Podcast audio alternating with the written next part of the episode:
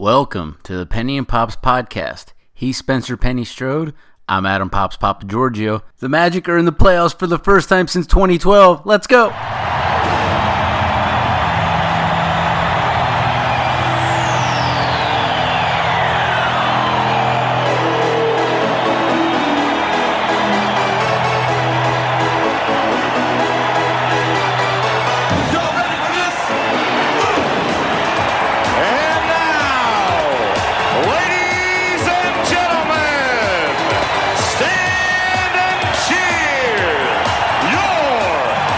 Southeast Division. champion, Orlando Magic. Penny, we're in the playoffs. How's it feel? Feels pretty damn good after seven years, doesn't it? Yeah, absolutely. So uh, this is going to be our, uh, our, I guess, our series and Game One uh, playoff preview against the uh, number two seed Toronto Raptors because your Orlando Magic finished forty-two and forty on the season, and they're the number seven seed. So it's been quite a road since the last episode. We'll we'll talk a little bit about how how we got to this point. So going back to last Friday. Well, first off, uh, right now we're recording this Thursday evening. And so we'll go back to last Friday where the Magic slaughtered the Atlanta Hawks 149 to 113. Fan appreciation night. The Magic absolutely had to win that game because uh, they had not clinched a playoff spot yet. And there's not really too much to say other than some of the historic records they broke. Um, but look, the Magic they uh, they scored over 80 plus points and a half for like the third time ever. They scored 81 points in that first half.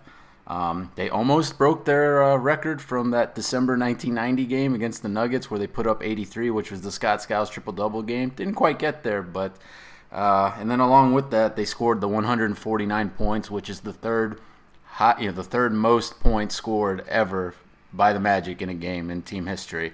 The most being the 155 in that Skiles 30 assist game, going back to it. But um, watching the game. I, I think anyone that was in the arena, first off, the Magic fans were just phenomenal from the get go, and that's what I think fueled them on because let's be honest, fan appreciation night, I think a lot of people forget how important those nights used to be in Magic history. You and I have been in that building and the old building for fan appreciation nights when the Magic didn't suck, and the, the fans knew that had they won that Atlanta game, that Magic really were right there, close to getting a playoff spot. And so watching the broadcast, I mean, they're whipping out, they're concluding, you know, their 30th anniversary like specials. They're whipping out like Danny Schayes and Greg Kite on the on the TV broadcast. Um, and so I, I don't know, watching that, did you get the sense going into that game and as the game's laying out that it's just a completely different atmosphere at this point? Yeah, definitely. The players were jacked up, you could tell, and the fans were too. I think everyone's a little. It used to be you always had a chance at getting the the jersey, and now they've already prearranged who's going to get the jersey. Like a season ticket holder gets Right. one, and then community partner gets the other. I want to know who ended up with the Isaiah Briscoe draw because they kind of got screwed and not meeting a player. They still gave away 18 jerseys, but look, the energy's palpable in the building. The players fed off it, and it was probably one of the easiest and most fun games of the year for sure. Yeah, and look, that's nine. The Magic finished this the regular season with a nine game home winning streak, and that's the most that they've had in a row since the 08-09 season in one season. So that was a good year, Yeah. 08-09. And uh, look, the Magic finished at home 25 and 16. It's great. They take care of business, and hopefully that enthusiasm's going to go into the playoffs when we get to Game Right. Three and Four. But you know, at that point, the Magic actually had owned the sixth seed, um, and then that seesaw battle begins. Are you gonna get sixth, seventh, eighth? There's still a chance they weren't gonna get in at that point because then Sunday came, and that Boston victory, 116-108 in Boston, was immense. I almost didn't see it coming in that fourth quarter. As I'm getting nervous, and Kyrie Irving's just hitting shot after shot, um, cutting the lead down to two. But that Sunday was 407 day, and uh, Very apt. yeah. So uh, just looking at the team as they're celebrating after the after winning that game and and seeing them like run in run into the locker room. Steve Clifford's got this huge grin on his face. Like Timothy Mozgov is like our big mascot that's pumped up and whatnot. And um, it's it, it's just great, just because Twitter was going nuts and social media is going nuts. Like I saw people post on Facebook about the Magic that I haven't seen post about the Magic since 2012, basically. And there's just an excitement. And until you're you're here, until you're you know you're in the area, until you go downtown, or and obviously if you get to go to a Magic game here in the next. Uh, you know, here in this series, uh, you know, you, you won't really feel that energy, that, that just that palpable, just awesome, awesome feeling of being in a hunt to hopefully get a trophy, maybe. But yeah, people forget what playoff basketball is like, and there's really nothing like it. And you know, obviously for the players and the coaches, but also for the fans, the atmosphere in the building is just completely different. So anyone that hasn't been to a game in seven years, walking in, you're going to feel great. Uh, and up to the task again. I I know we're going to delve deep into the series, but I want to say talking about the emotion of the players and mm-hmm. the coaches and enjoying the satisfaction of the achievement regardless of what happens uh, in the in the playoff series regardless of what happens in the summer regardless of what happens maybe next year with changes in the roster and regression yeah the enjoying the fact that this team hung together and went on a crazy run in the second half of the season and has gotten to the playoffs for the first time in seven years, I think is something that we really have to, to in the here and now, appreciate and really enjoy for all it's worth. Yeah, and you know the Magic, as the intro said, Mike Corney, Paul Porter, Southeast Division, uh, little snippet in there that I added in there. Um, the Magic, they claim their sixth division title in franchise history. That's not a small thing twenty percent of the years. I mean, you know? six out of thirty years. Right. You know, you're division champion. The other titles come in in 95, 96, 08, 09, and 2010. All all those years included uh, first round series wins actually. So obviously the Magic are in a worse situation now than all these years. Also, having just won at the time they they were 41 and 40 after the Boston win. Yeah. To be a Southeast Division champion with 41 wins is is pretty crazy, but we'll take it. We will take it, and it didn't end up factoring in. But had we been in like a three way tie with some of those teams at the bottom, we actually would have been on top because of the division right. crown. So still matters. So divisions matter. Yeah. Um, more i guess one thing with the boston series that people forget are forgetting now or the boston season series is one the magic win at 3 nothing. And all three of those games boston gave us pretty much everybody. I don't think they were really sitting anybody in any of those three games. Yeah and two of them in boston. And so and boston was really pushing to, to, to beat us. I mean at that point they had they knew they had clinched the fourth seed but Brad Stevens, who may end up paying for it later because Marcus Smart ends up uh, obliterating his oblique, basically going up against Vucevic and falling on the ground right. a few times. But um, you know they, they pushed and they wanted to try and uh, you know beat the Magic, but it didn't happen. And it just goes to show this team's a lot different than the past years. I mean, we've seen it, if not for the past three months, beyond that that in situations where you're down big or you're you know you're trailing and it doesn't look like you can come back, they've come back and done it. They've beaten you know Memphis. They've beaten you know you know again that Grizzlies game they're down like 17 or whatever the heck it was. They won. They, they beat the Heat in Miami when they're down like 14 and they're doing the the Chris Bosh uh, halftime celebration or whatnot. They've beaten big teams. You look at their record against the Eastern Conference playoff teams they've been pretty good against all of them. Now, in some of those situations, maybe you know a couple of games here and there, guys have rested, but still got to win. And in years past, when the Magic have gone up against teams that rest their star players, they usually lose. Actually, right, yeah. So they're playing, they're, they're punching above their belt. Yeah. And the progress is noticeable. And the one, the only other stat I want to bring up from that Boston game is the Magic shot 22 of 22 from the free throw line, which that's a franchise record. That's the most that, that the Magic have, have made without missing since they went 17 of 17 was the previous high. So yeah. 22 of 22. Thank you for the uh, Terrence Ross three point plays galore. That's right. that that skews it a little bit, but it's still free throws. You got to make them. Yeah. And I mean, they hit clutch shots late in that game. I think Gordon hit some, Vooch hit some, the Augustin hit Fournier some. Fournier dunk was. I mean, look, say what you. When we've said yeah. a lot about Fournier, and our clutch play, I think we're five and six in close games this season, and obviously over the years it hasn't been great. But Fournier, for all his faults, whether he makes a shot or he misses it, at least he's not afraid to pull the trigger in the clutch, and that drive and dunk was probably the play of the game, I think. Absolutely, and. Just going quickly to the Charlotte game. Look, the Magic, they had clinched a playoff spot. But at that point, they still didn't know if they were the sixth, seventh, or eighth seed. Uh, it's the first game on ESPN since 2015. So you got Mark Jones ripping out, like whipping out like the summer league right. uh, script. Thank God for Doris Burke. I love Doris Burke. Oh, she and carried him. She carried him for at least, if not three and a half quarters of that game, the whole game.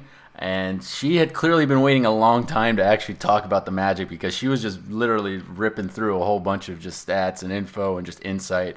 She brought up, you know, Jonathan Isaac, who didn't even play in the game.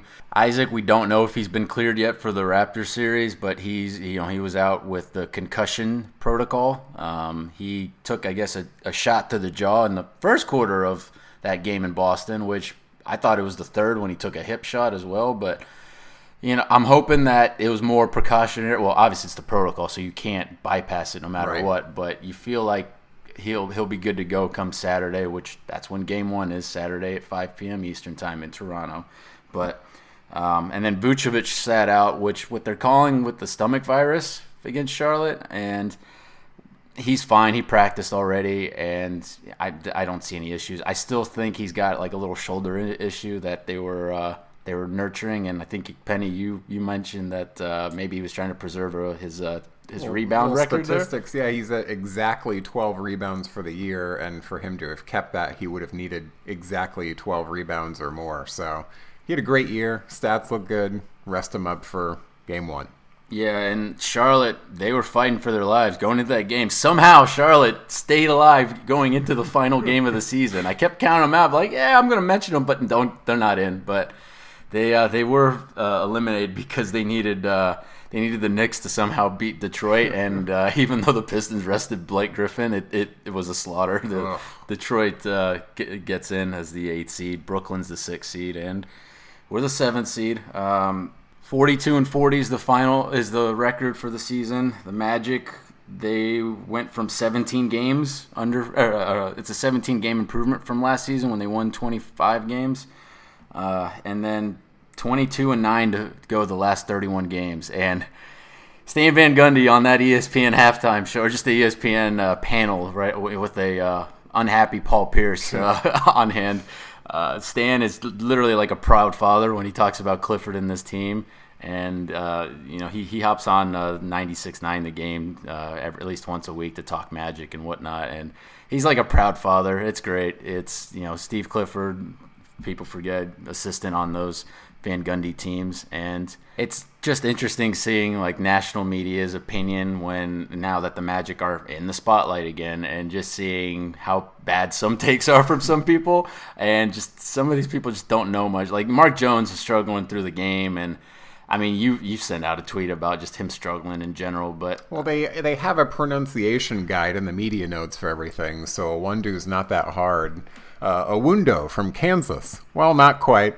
Wrong last name and wrong school. yeah, nah, it's it's weird. Like he's And normally he's pretty good. I mean, he's got good one-liners, obviously. Apparently, his daughters are playing in Central Florida, so I, I don't know what's going on there. But um, so we'll we're gonna go through the series now here soon. Um, I just want to say that just looking at all the quotes and I mean the speech after the uh, the Boston game that Clifford gave, the Clifford gave, where he's like, "This is great and all, but we want more. Let's get more. Like we're capable of more." And I think having a teaching background the way he does and him having that past history with Orlando, it just seems to resonate more than some of these other coaches that have come through for the Magic. Like Skiles brought the discipline, but he was way too prickish. And uh, Vogel, I don't know, he's got too much of that jersey in him where he, you know, he's he's. It's just the attitude thing where he was up and up when early on in, in seasons, and then just he this team killed him. This franchise murdered him, and Clifford just seems like a stronger, just got a steady soul, yeah. hand, but yeah, firm, but you know, soft but firm. Yeah, Good so mix. it's it's working so far, and um, you know, and it's great that both uh, John Hammond and Jeff Weltman were there in Boston to congratulate uh, the team when they won, and all these former players, be it be them former Magic guys or not, are congratulating players on the current uh, roster. They're congratulating Clifford. Like you got Jameer Nelson, Hedo Turkoglu, Quentin Richardson. They're all sending like respects and shout outs Yeah. to them. Jameer, I think uh, Josh Robbins in his latest piece for the Athletics saying how Jameer would like to come to a game now, especially since he's probably maybe not going to play another NBA game again. But since it's the playoffs, he he's not for hire at the moment. Right. So um, that'd be cool for for when that that comes. We just found out now that Steve Clifford won Coach of the Month. That includes both March and April. Uh, he, the Magic went 13 and six during that run, and I think it's kind of a consolation prize for him, probably not being near the top three in the Coach of the Year voting. But I mean, Yeah, it's it- funny though. It's like a mirror image of his first year in Charlotte down to the T. And I think he won. He won Coach of the Month. I think back then it was not March and April combined, but he won Coach of the Month in April's first season in Charlotte too. And there's no one more deserving based on the run that the team went on to close the deal and get into the playoffs. It's pretty crazy. That Charlotte team went 21 and 10 in their last 31. The Magic here go 22 and 9 in that instance, and good for him. Um, and look, a lot. He, he's one of the first people to actually admit it as well. I mean, Stan Van Gundy's pointed out, but look, health's been a key thing too. The Magic they they ro- really rotated around like their training staff, their health, you know, their health folks, and really just kind of ch- put more emphasis on trying to keep players healthy, and it's honestly worked. Their top six guys, which it's the starting lineup, and then you include Terrence Ross in there. They missed about 156 games last season, and this season it was 14, and now it's 16 because Vucevic and Isaac were out. But that's a huge freaking gap. Like the Magic had the same exact starting five for 34 straight games until then, and Hell's going to be a big issue. I mean, you going. I mean, even now going into the playoffs, it's the Magic. They've they've kept it together, and a big reason why Frank Vogel maybe just couldn't get it to work is because a lot. You know, these they, he didn't have bodies. He didn't have his talent, and because this Magic team doesn't have that much de- depth from a talent perspective, they need everybody. Yeah, I mean, there's catastrophic injuries that happen every year that hope you hope never happen, but are unavoidable. And then there's the lingering muscle pulls and ankle sprains that go from one week to three weeks or whatever. And that's some of the stuff that I think fans don't really, you know, take into account is all of the investment off the court.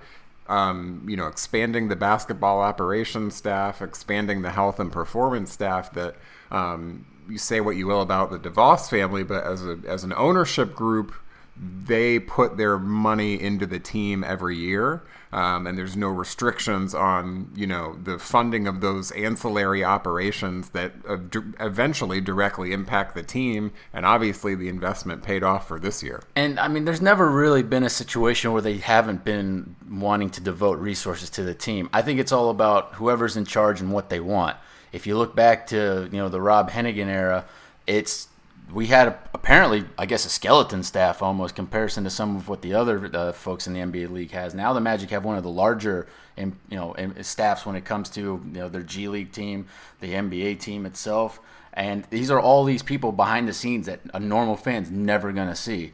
And Hammond and Weltman clearly knew what they wanted, and the checks were written. And so far, we're we're profit, or you know we're not well we're Prospering, yeah. We're prospering and we're profiting because we're, doing playing both, playoff games right? too. Yeah. So cha-ching. um, all right. So the Magic brought back their uh, blue and white ignite campaign. I gotta tell you, I'm not thrilled about it. Are you thrilled? I'm good with it. I, I don't have it any to be issues it's an it. annual tradition that it's going to be blue and It white. works. I mean, I'm going to tell you now. Get ready for blue stuff. Probably, you know, it's probably going to come. take that. I'm just glad it's not code blue again. That was one Code blue is terrible. was. Code blue, it's like, are we dying? What, what are we doing? Which I don't even know what a code blue is necessarily, yeah. but I think code red and, and awful stuff like that, and thinking like Mountain Dew flavors as well. so, um, also, Evan Fournier apparently made a nice bonus with the Magic making the playoffs. He Did made one hundred and fifty thousand dollars. Oh. So that's. I'm sure somebody else had incentives in their contract as well, but Bobby Marks had that tweet waiting ready to go out. So,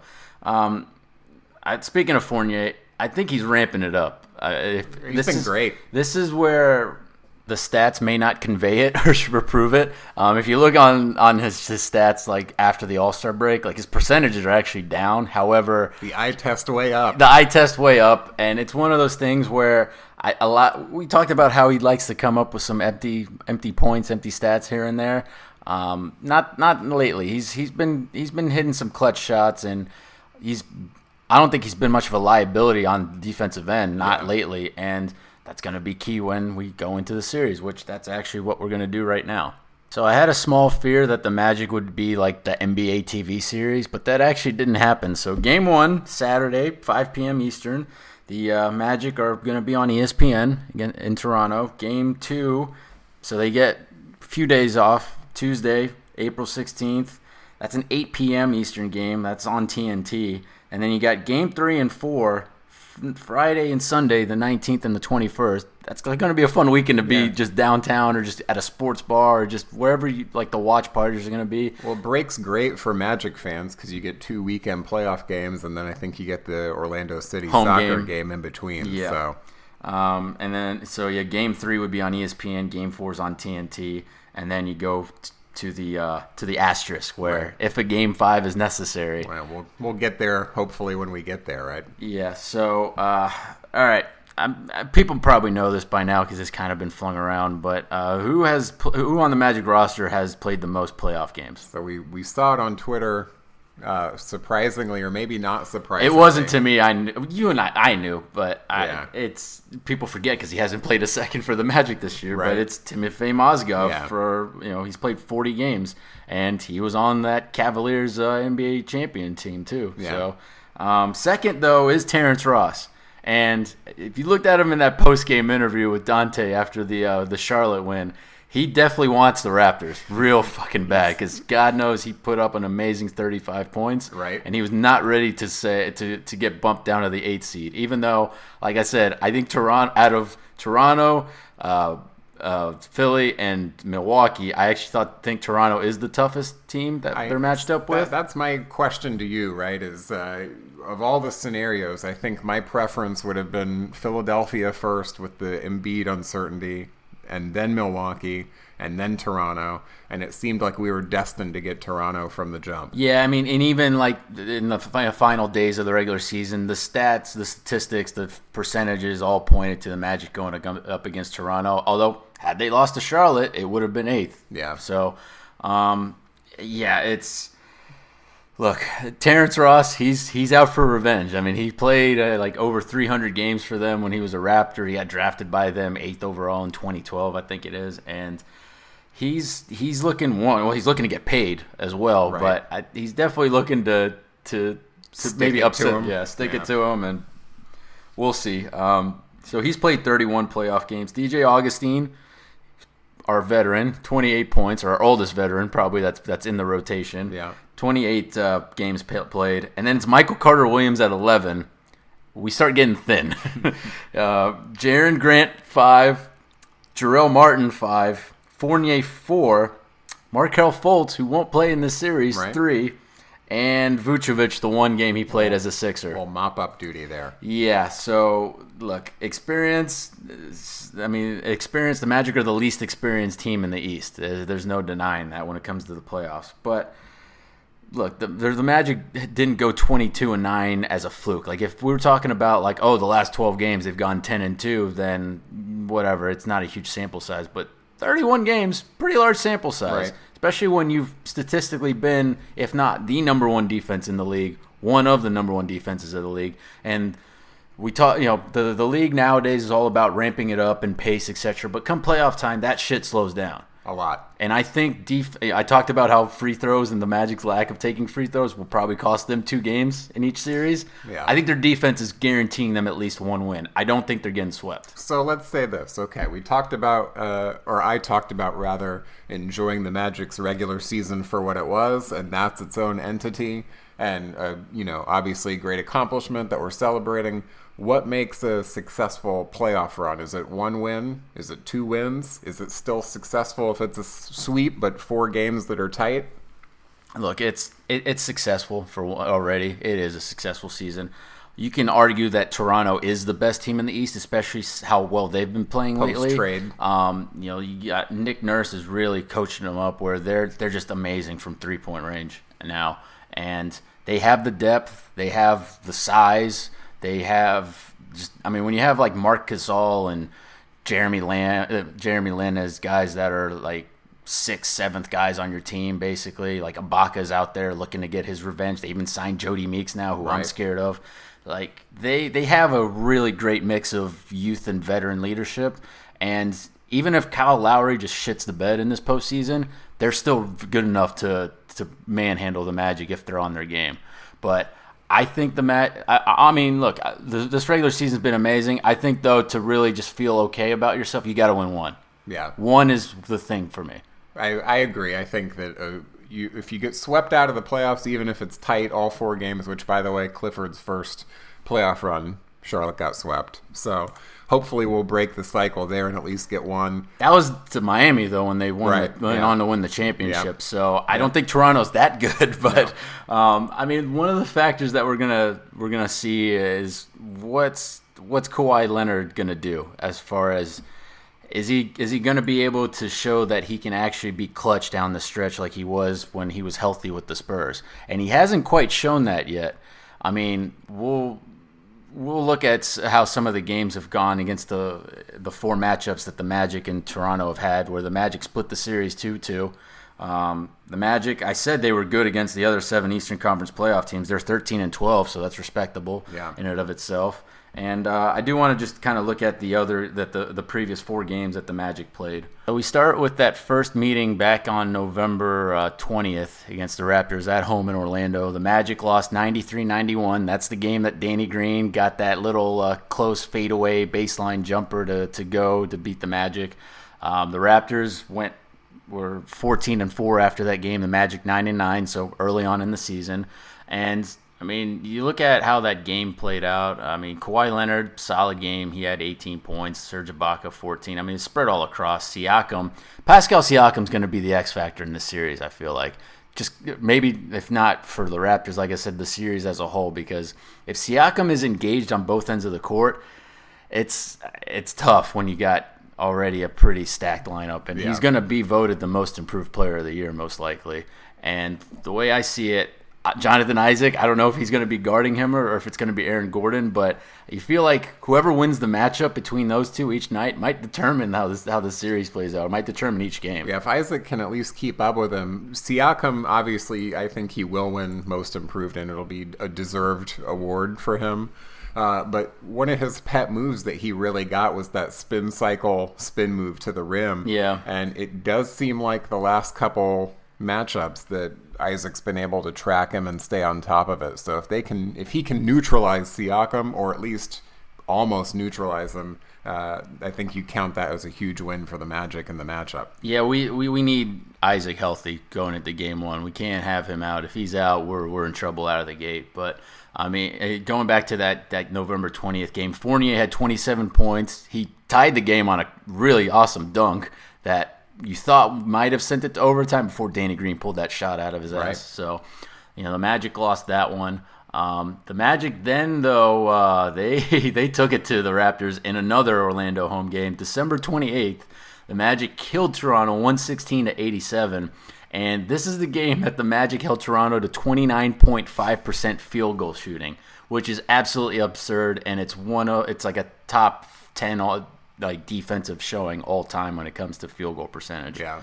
Um, I think they've only done it like eight times where they've held, held the team under 30% shooting for a game. So, I mean, that was the game, though, where Lowry did not, Kyle Lowry didn't play. I think Valanciunas also missing. Obviously, he's been swapped for Marcus Gasol Gasol now, but um, I mean, this is where so Fred VanVleet wasn't having a good day at point guard, but the common theme is maybe Danny Green's offense kind of dictates how Toronto goes. He was Yeah. one of six shooting in that game. You know, he had a great game the, that November game. We'll get to the other one in April, obviously here in a Yeah. bit, but um, Vucevic was a fucking monster. Thirty points, nineteen rebounds. He. I think he's averaged 20 and 16 against the Raptors in, in the four games this you know leading up to this matchup now, and so look, we need Vooch to be an All Star, and I know Marc Gasol. You know, Vooch kind of looks up to Marc Gasol a little bit, even though Gasol's only a few years older than Vooch, but um, Nick's got to find a way to win to win that matchup, and he's had issues though with with kind of bulky wide uh, centers. Valanciunas being the one that definitely comes to mind. Um, Can I put my pessimist hat on for a minute and have you talk me out of it? okay, go for it. So the Vucevic's best performances against the Raptors come when they're going small with Ibaka at the five. I'm I'm worried about Kyle Lowry bullying uh, Augustin. Augustin. I'm worried about Fournier getting switched to Kyle Lowry and then Danny Green going off and chasing Augustin around the screens. I'm worried about Aaron Gordon getting taxed on the defensive end trying to stay in front of Kawhi Leonard. We already talked about Isaac and uh, Pascal Siakam. Yeah. And then I'm I'm worried about uh, Vucevic really. Um, if they play man up and don't double team and we don't have any great crisp ball movement, Mm-hmm. him trying to struggle to get his 20 points against Marc Gasol inefficiently, and I think, ew, we're in trouble.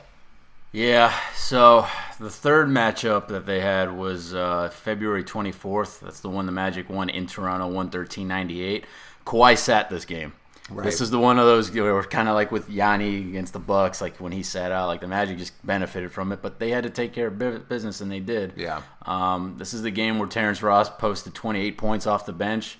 Look, it, along with having to keep Danny Green really quiet, Terrence Ross just needs to average like 20 plus points for the series. Well, okay. I obviously want to win the series, but in four games that we're guaranteed to play, I think we are guaranteed to get one or two hot Terrence Ross shooting nights, don't you think? and you got to win those right. pretty much when Yeah. it does happen. Yeah. Unless Fournier can just whip out a 30 point game here or there.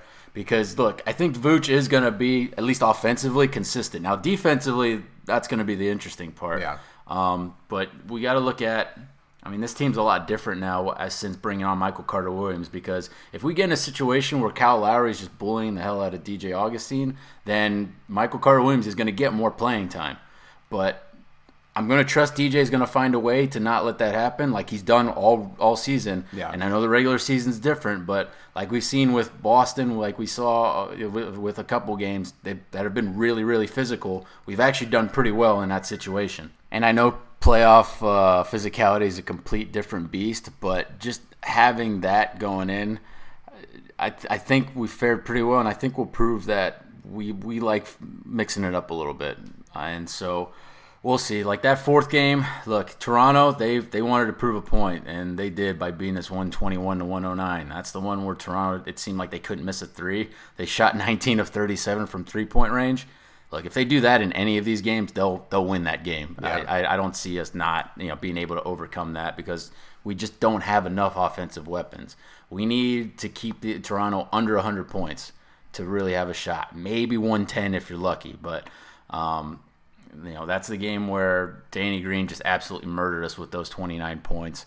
And Toronto's strength is not having any liabilities defensively. You have two-way guys the whole way. You got either be it either Marc Gasol or Serge Ibaka starting at center. Then you got Siakam at the four. You got Leonard at the three, who on his best day is a defensive player of the year talent. And then you have Danny Green at shooting guard, and then Kyle Lowry. Even though maybe he doesn't, he's not as great defensively as he once was, which wasn't that great to begin with anyway.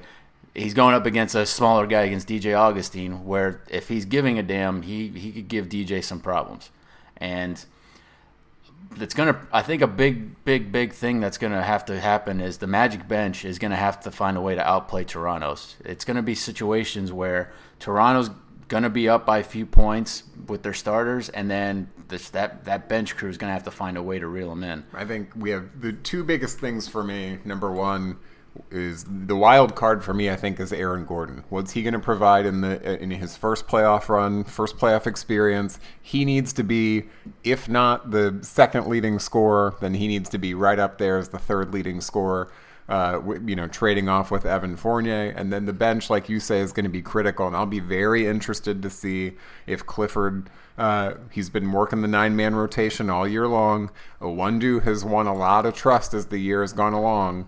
His shot has come along this year, but I'll be very interested to see if his minutes get cut in the playoffs and we trend closer to an eight man rotation with uh, Isaac, Gordon, and Ross kind of floating in the in the swing position there. Yeah. Um, and trying to come up with a little more firepower offensively for those bench minutes. Yeah, and hey, Iwundu had a career game in that last game against the Raptors. That you know he had 16 points, he Right. was seven to seven shooting on that, and I think he's capable. And I mean, look, he's he's really great defensively at a minimum. Like I've never, I I haven't seen his defense been down in I can't recall this season honestly. So we're gonna definitely get that, but it's gonna be. You know, Aaron supports that that bench unit, so you're gonna have Michael Carter Williams, you're gonna have Ross, you're gonna have Iwundu, and then you're gonna have Birch. And most likely, Toronto's going to go eight, nine man rotation where they got VanVleet at the point guard position.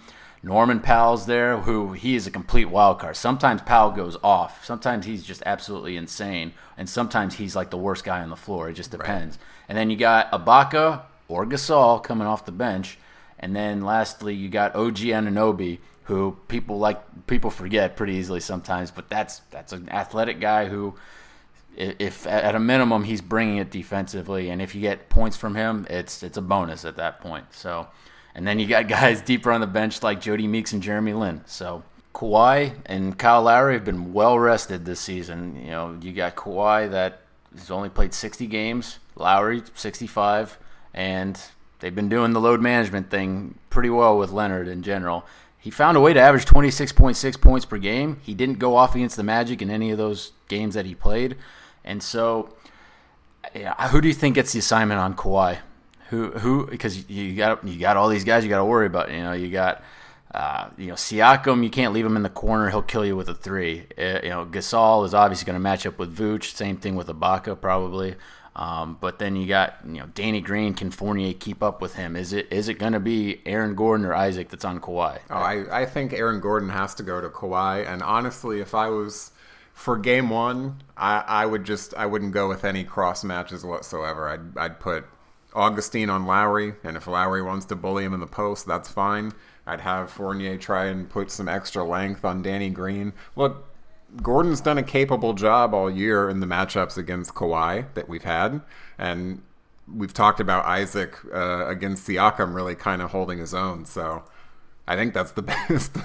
that's all we have. That's the best we can do, right? Yeah, it's pretty crazy that Siakam's averaged 17 points per game this season, and that's why he's going to win Most Improved Player. But it just, I watch a lot of his games, and literally, I think the only thing he does is, is hit threes. But then he'll whip out like a crazy drive or move here and there, and it's like, oh, okay, we got to worry about that. So, um, all right, you got a prediction for the series? So my prediction is also kind of my best case scenario or, or hope, I guess. Mm-hmm. So we already talked about it. I objectively, I'm going to say Raptors in five. I think our best shot to win a game will. I think the game one thing is going to be overhyped. That's my personal opinion. What do you mean by overhyped? The, the that the Magic are, uh, I think we said four and seven all time as underdogs in Game One. Yeah, game I one's on so. the road. Yeah, yeah. And Toronto obviously has dropped a lot of Game Ones. Um, so I think that they'll come out with a with a focus and intensity. It's Nick Nurse's first playoff game as a head coach. You know the We the North. They got the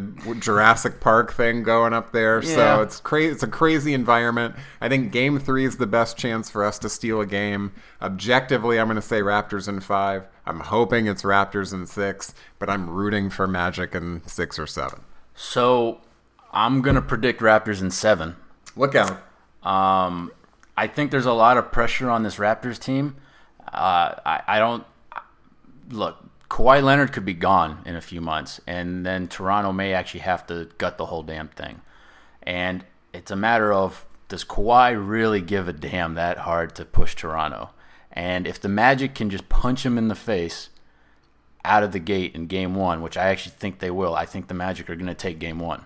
You think game one is the best chance for them to win a game? Yes. Okay. Because I think the that I think Clifford's hiding something. He's he's hiding a few things up his sleeve. I hope so. I think Nick Nurse has actually revealed everything that he's got.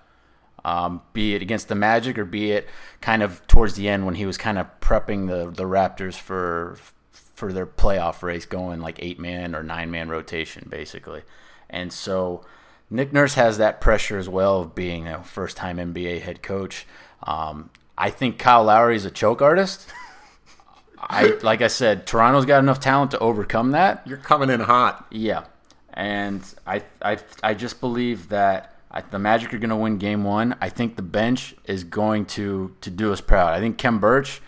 He, he said like I think he had a dream or something that that about a month ago that he was destined to go up against the Raptors or whatnot and so he'll have family there, and he'll. I think he'll he'll really take it to either Gasol or Ibaka, no matter who he goes up against. Well, at least he's athletic enough to get out to Ibaka at the 18 foot, you know, three point line where he's going to hang out. And that's that's the other thing too is when this game this game is going to slow down. I know the pay, the Raptors like to kind of pick up the pace here and there. They they pick and choose just depending on their lineup. Especially when it's in Ibaka lineup. Gasol can't really run like he was once kind of capable of doing it. Even then, he was like a slow guy. But when things slow down, I think Vooch is going to just do work. I think he's going to put on like Nikola Jokic type, just distribution type games in certain situations. He may not get the assist numbers, but when it comes to his court vision, I think it's going to be absolutely just amazing in some instances. As long as guys cut to the hole. If you have Aaron, Isaac, and Fournier cut to the hole, and we've seen it in spurts, and that's why the Magic have been so amazing these last 31 games, I think that they'll catch Toronto off guard for the first game. And if they do that, the Magic have a very interesting history where I think they're 10 and 2 all time in series where they win game one. The two losses coming in the uh, 02 03 series against the Pistons. Right.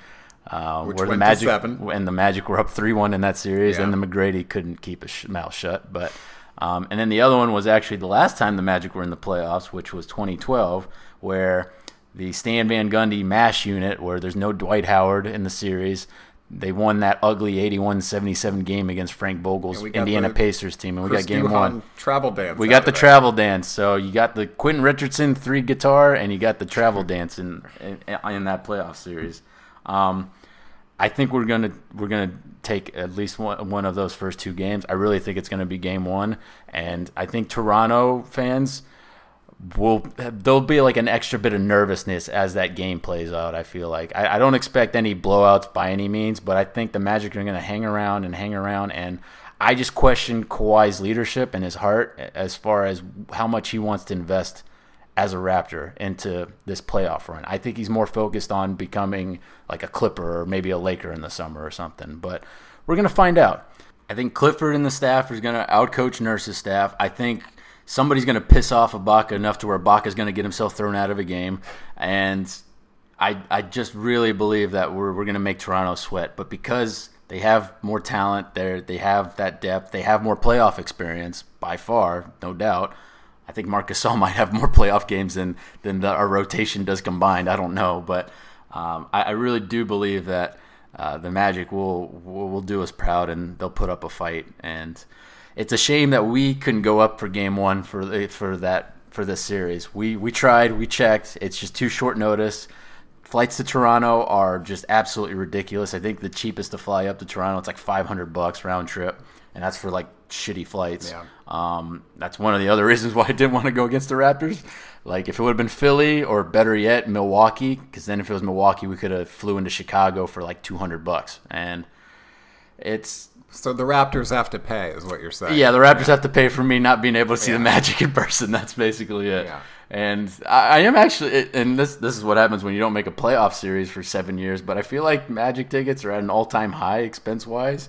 Part of that's inflation. Part of that's just the NBA game is in more demand Right. than it was even just seven years ago. But because I think like if you want to sit in the lower bowl, you're paying guaranteed over two hundred bucks. Right. And that really wasn't the case. We have ticket stubs to prove that wasn't the situation back in the day.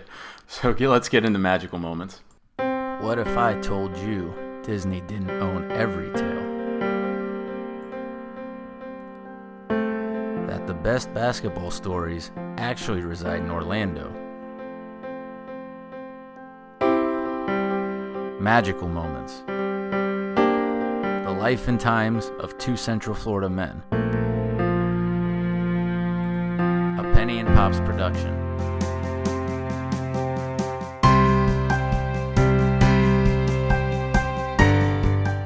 All right, Penny. Magical moments, story time. So, you tell us where we were on the morning of Saturday, February twelfth, two 2011.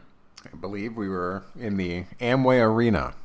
Yes, we were. So, uh, what was going on at the Amway Arena? I think we've touched on on this event in a previous episode, but one of the more surprisingly fun things that we've ever been a part of, uh, I think, was the uh, prior to the implosion of the old Amway Arena, there was a vast uh, auction Yeah. Uh, one of those things where everything has a lot number. You come, you tore all the merchandise. You also tore all of the infrastructure of the building. Uh, construction people, engineers are there. Yeah. Uh, church organizations are there look, looking to purchase the old uh, jumbotron. Yeah. Everything you can imagine, from nuts to bolts, is for sale as long as you have the money and the means to haul it away. Yeah, so basically, this so this is six months after Amway Center opens, and they do this liquidation sale or slash auction basically.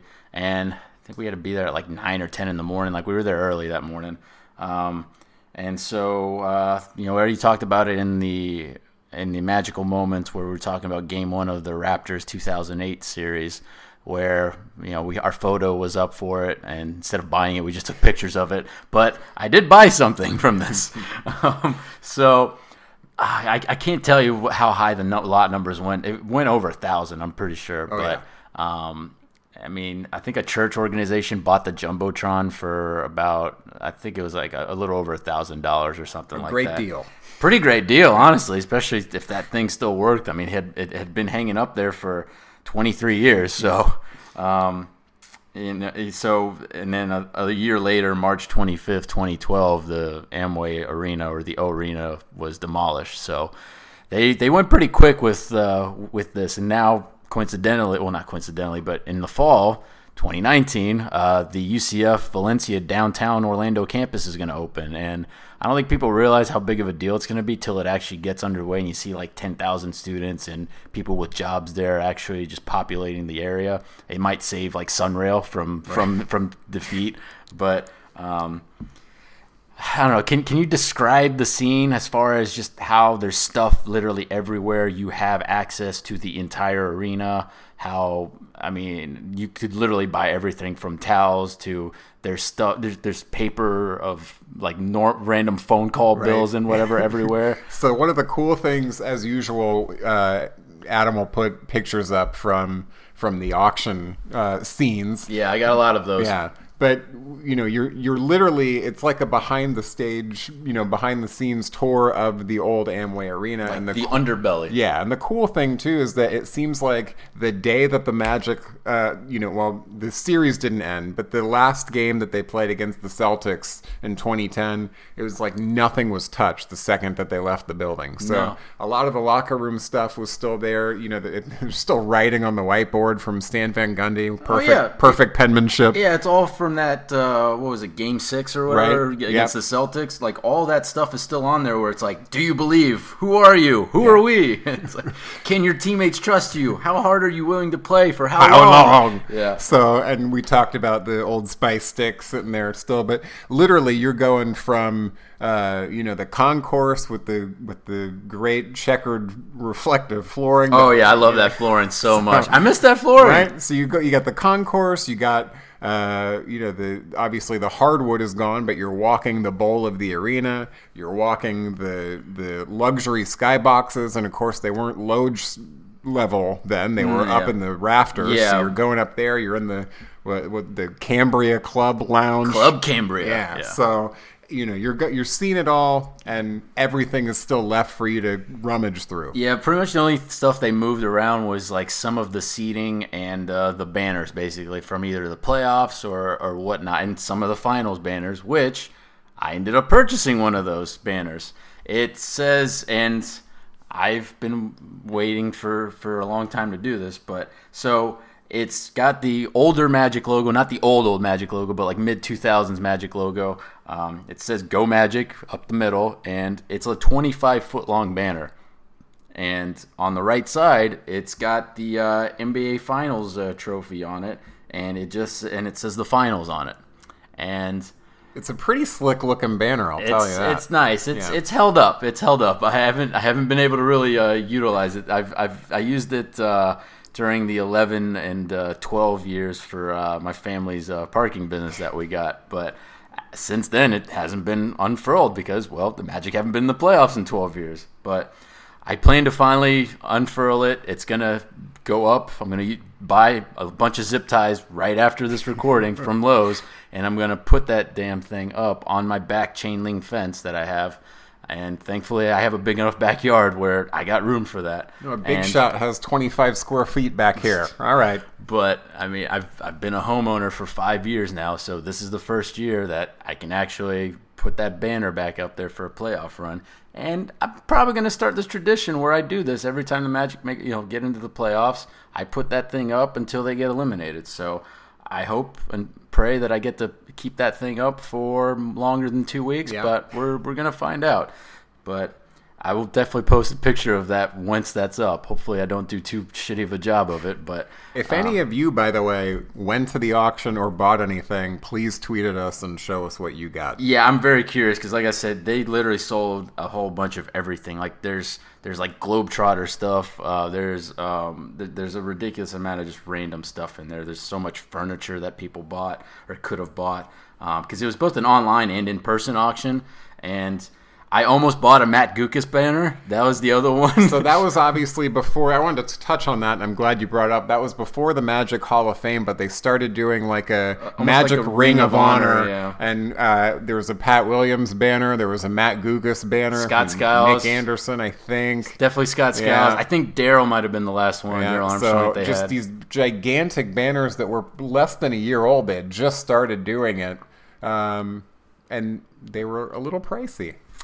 Yeah, well, I mean, it was the same price that I bought my uh, the, the finals banner. It, it's Well, worth it, it's a nice banner. the, see finals it. banner's multi-purpose, but what are you going to do with a 30-foot Matt Guokas Yeah, that's the other thing. Yeah. The Guokas one is longer and bigger. Like, Right, and yeah. I mean, it was going for I think fifty bucks or seventy-five bucks, and I was just like, I, I can't do it. I got nowhere to put it. What am I going to do with So- 30 subscriptions to Vibe? Yeah, God. So that's the uh, so that's our magical moments. Like Penny said, if uh, if you got some uh, merchandise that you bought from the auction that you want to show off, or just let us know what you got. I'm curious. I want to see it.